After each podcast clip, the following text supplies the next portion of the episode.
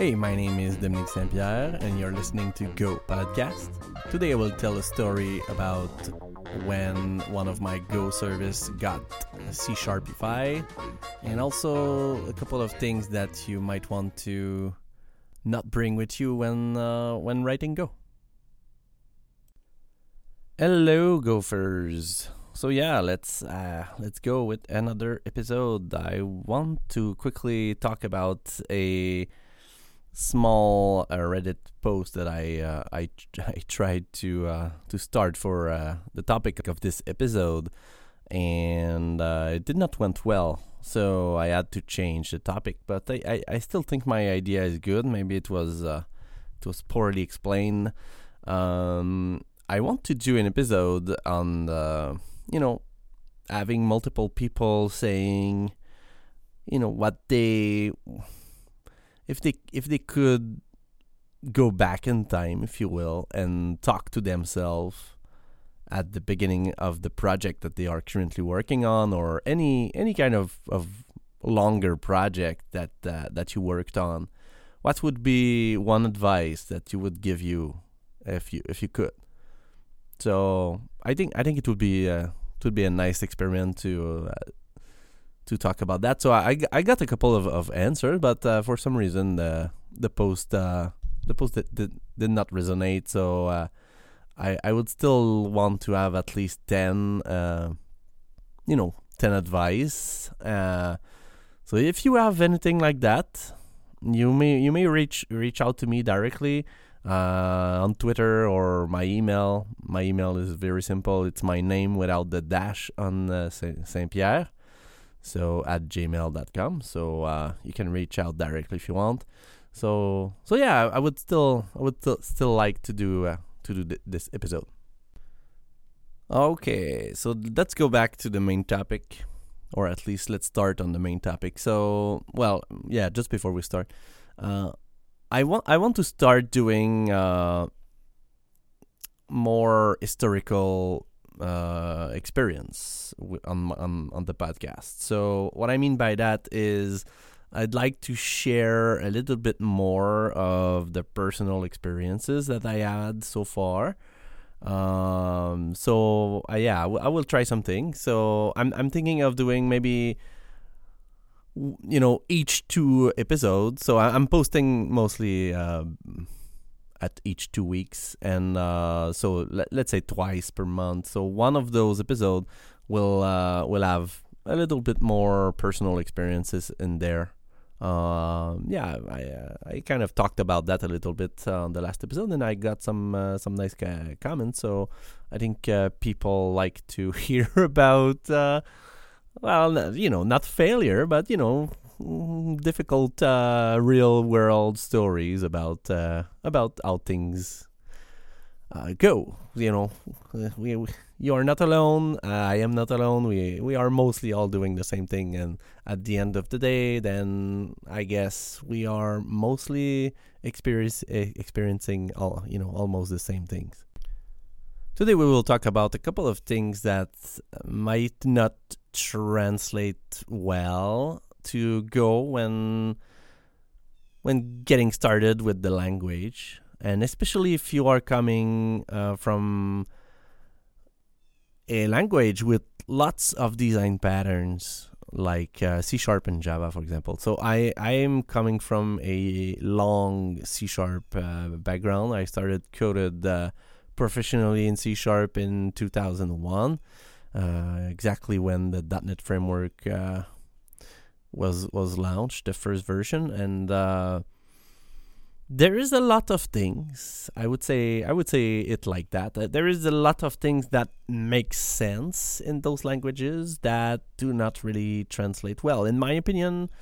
In Go, um, it's not it's not like you cannot do those things, and I'm talking about you know the Gang of Four patterns, uh, mostly related to object oriented, but not entirely. So it, it's still it's still it's still not only applying to OOP, but still a couple of a couple of those uh, of those things which in in the enterprise world are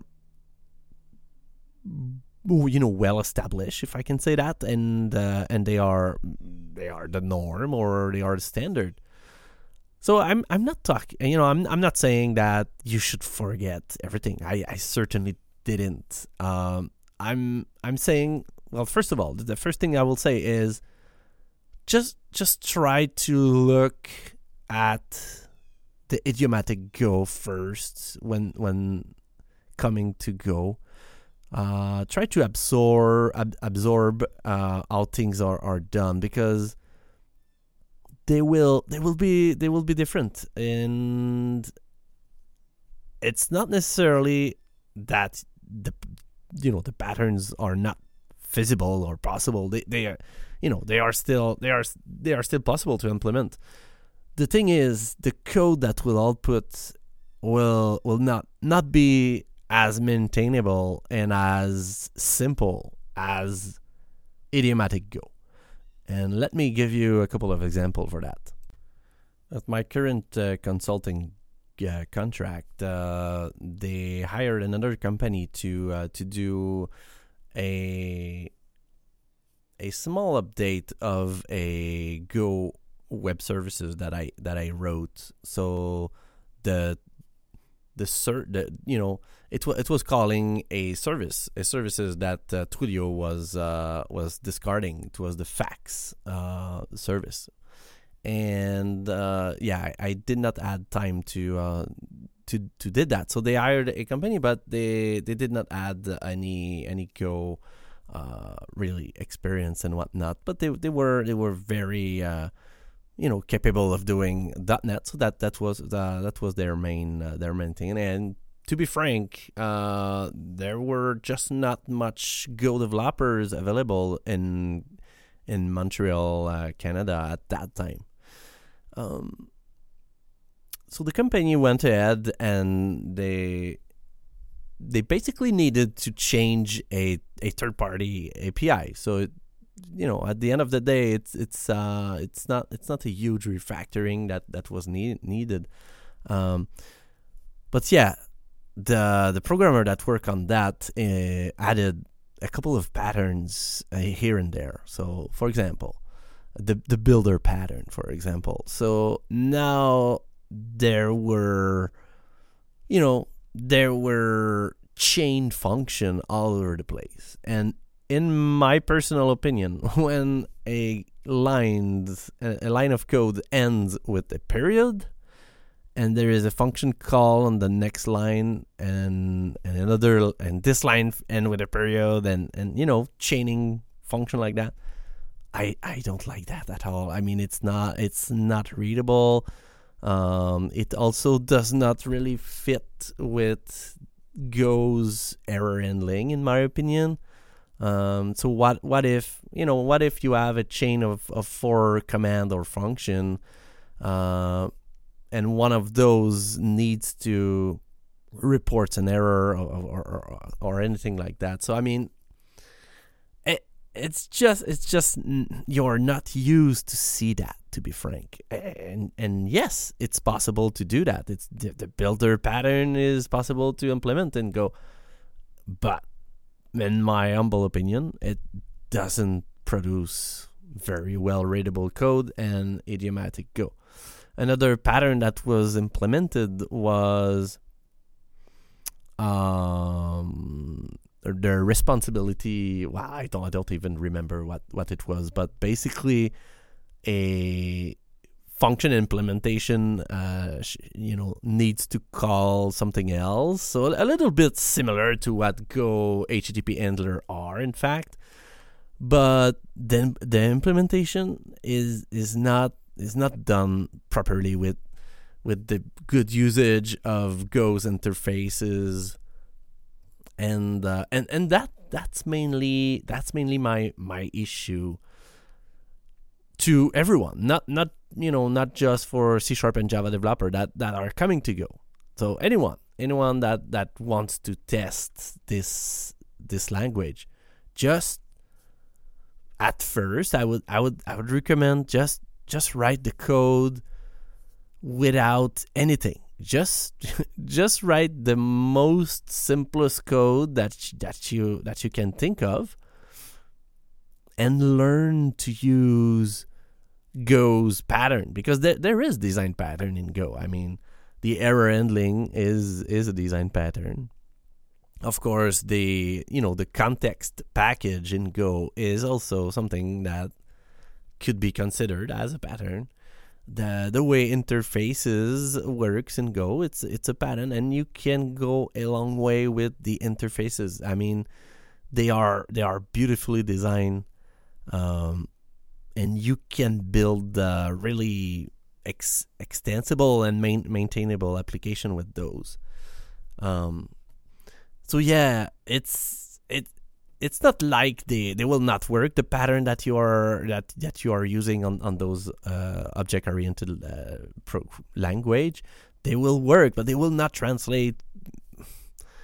They will not translate into a good readable and maintainable way because when I had to return on the code base to do the review, I was, you know, I was I did not even say anything because I understood. I understood. I came from C sharp myself as well, and you are bringing a lot of of baggage, a lot of you know Uncle Bob. Uh, old ways of doing things which which were great in C sharp which were great in in those environment but when you are writing a tiny microservices that do have like less than 2000 you know 2000 line of code you don't need you don't need the builder pattern. You don't need the repository the responsibility. Whatever those patterns are you you you, you don't really need them. You can do really nice code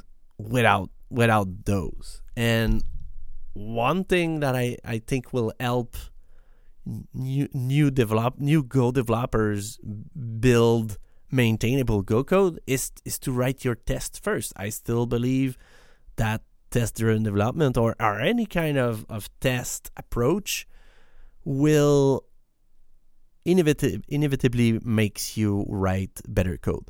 And I say that. I mean, I'm not even using TDD myself all the time. It's something that I'm aspiring to do for like 10 or 15 years.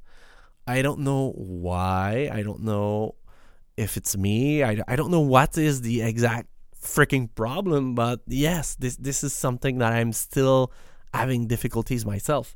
But I I really see the value and I, I think that's why there is so many people that that are advising to do that. But if you are really frank, sometimes you just oh, don't have the time. The budget is not there. I'm i'm working with small companies. There there's no excuses. I'm i'm not i'm not making excuses. I'm just saying that sometimes it it is a fact that when when the company when where you need to do the work does not embrace test it it's a hard sell. It, it's just the hard truth of course, if the company uh, or organization is, is all in on test, that that's good. So that's my point.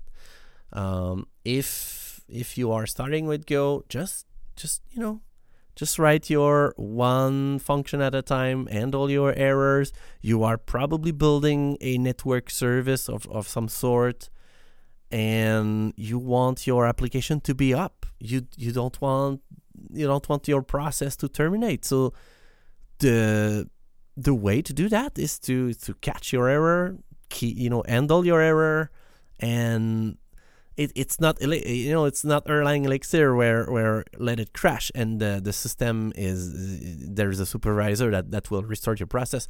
Uh, you, you don't want that in Go, so that that's another thing. That's another thing that that, that we will talk about the next segment. Yeah, the la- the last thing that I I'm seeing that people are bringing to Go um, is mostly related to functional programming. So, I mean, Go is not functional. Don't don't try to make it functional. It it will produce dirty code. if you want to do functional programming, there is beautiful languages out, out there. I mean, like I said, Elixir is great. Uh, Clojure is not bad, although it's where you know it's built on the JVM, but it's still still not bad. You know, there there is there is option out there. Uh, it's very very hard. I mean, C sharp, C sharp is uh, F, F sharp uh, is probably you know correct as well if if you are already on the .NET framework. Um, bringing a functional paradigm to a non-functional language is ah, th- there's a lot of things that that Go uh, let us do. So the the first class function, we we can we can pass function as argument and things like that. That that's all good, and and this is this is built in, and you you are not. You know, you are not looking at code and saying, "Oh, uh, wh- wh- why are they doing that?"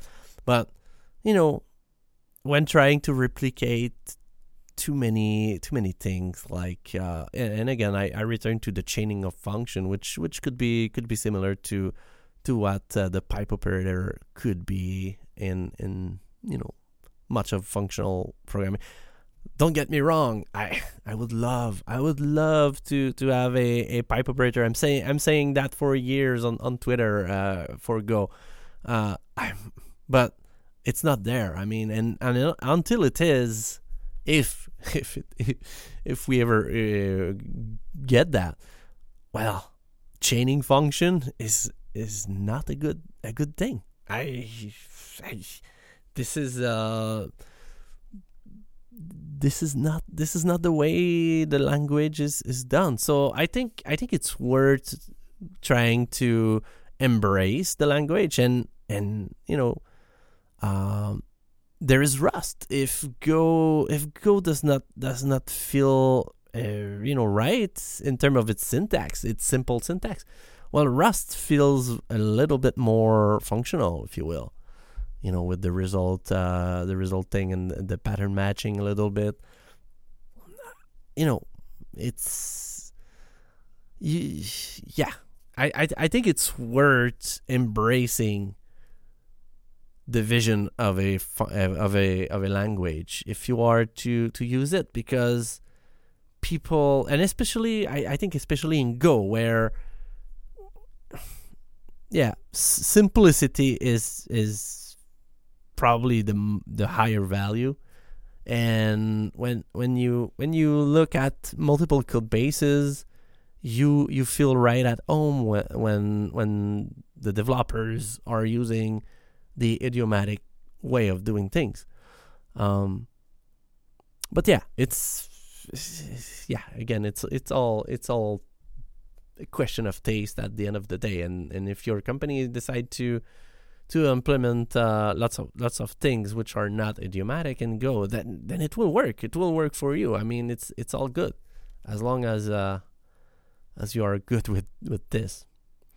Um, so yeah, it's uh it's mostly that, I guess. Not not a good ending of episode. I I don't have anything more to say, but uh, but yeah, let's let's keep this discussion open. I I think I I'm, you know, it's uh it's it's always interesting to to hear about. So let me know.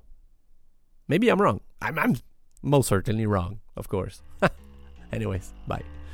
All right, that's it for this week. I hope you liked uh, the episode. And again, if you uh, if you can share and talk about the podcast, that would be extremely appreciated. Uh, also, if you want to check my book out, I have a course named Build SaaS App in Go. So it's at buildsaasappingo.com. All right, see you in two weeks. Bye.